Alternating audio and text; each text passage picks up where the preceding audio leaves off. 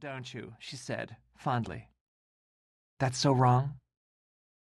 The bartender put two clear, fizzing drinks in front of us. There were what looked like prunes on the bottom. Shell handed me a glass. What's this? We clinked. Fart in the ocean, she said. Tequila and 7 Up. Served. With a prune? Served, she said. With a prune. Why is it, I wondered, that women have to drink the undrinkable?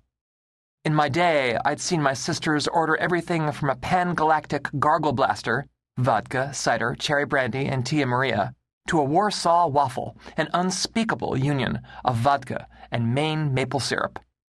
Would it be so wrong if once in a while we had a nice pint of Guinness instead?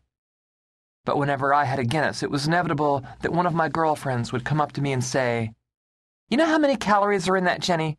As many as a steak dinner. This from someone who was drinking something called the Screaming Chocolate Monkey. From the other end of the room, a woman's voice rose in anger. Leave me alone, she shouted, then threw her margarita in the face of her good men. This dramatic imperative was greeted with applause and cheers by everyone except for the fellow whose face was now covered with triple sec. Shell looked at me and smiled. Brandy and Boyd Lemieux, she said wistfully. They're the perfect couple. She's an ex model, he's an ex Marine. Brandy stood up and headed toward the bar where Shell and I were sitting. She was an attractive woman in a dilapidated sort of way. You want a cigarette? she asked. I don't smoke, I said. Brandy laughed. Right, she said. Jenny here's an English professor, said Shell.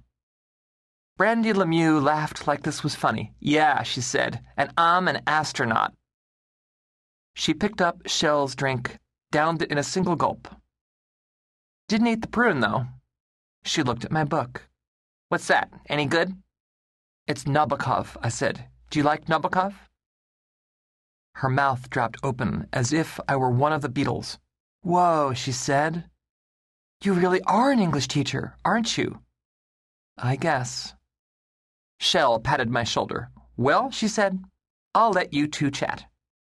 Then she headed over toward the place where Boyd was sitting, staring sadly into Brandy's empty margarita glass. Brandy and I watched as Shell sat down next to him. I can imagine the counsel she was offering. Don't worry, Boyd. There are plenty of other fish in the ditch. What a nerd, Brandy said. My husband. I can't believe I ever married him. She looked at me. You married? One of the awkward hallmarks of my life is the way relatively simple questions command complex answers, the kind that require a PowerPoint presentation and several Oprah shows to do them justice. I'm more than a little hopeful, in most situations, to be seen as human. But there are plenty of times I don't want to go into the details, especially when I'm sitting next to a woman who's just down to drink with a prune in it. You're wearing a wedding ring, Brandy said, trying to help. It's a long story, I said. Brandy raised her empty glass and clinked it against mine. You go, girl, she said. You go. We were friends now. You're really pretty, did you know that? I don't think so, I said. Will you buy me another drink? Sure, I said. The bartender cut another fart in the ocean. Boyd wants to put me in a time machine, said Brandy. Hate that, I said. He can't see me where I am, only where I was. Where are you? I said. She reached out and squeezed my hand. Why, I'm here with you, Jenny. My son wants to be a time traveler, I said, when he grows up.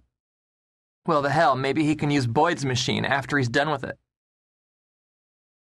The topic of superpowers, including time travel, was a frequent one in our house. There were times when it seemed like it was all we ever talked about Grace and me, and our middle school age children, Paddy and Luke. I maintained that the only two superpowers worth having were super strength and super speed. Ten year old Paddy, for his part, advocated the power of virtual reality, the power of time travel, and something else he called super stickiness which might be the thing that enables Spider Man to climb walls, or might be something else entirely.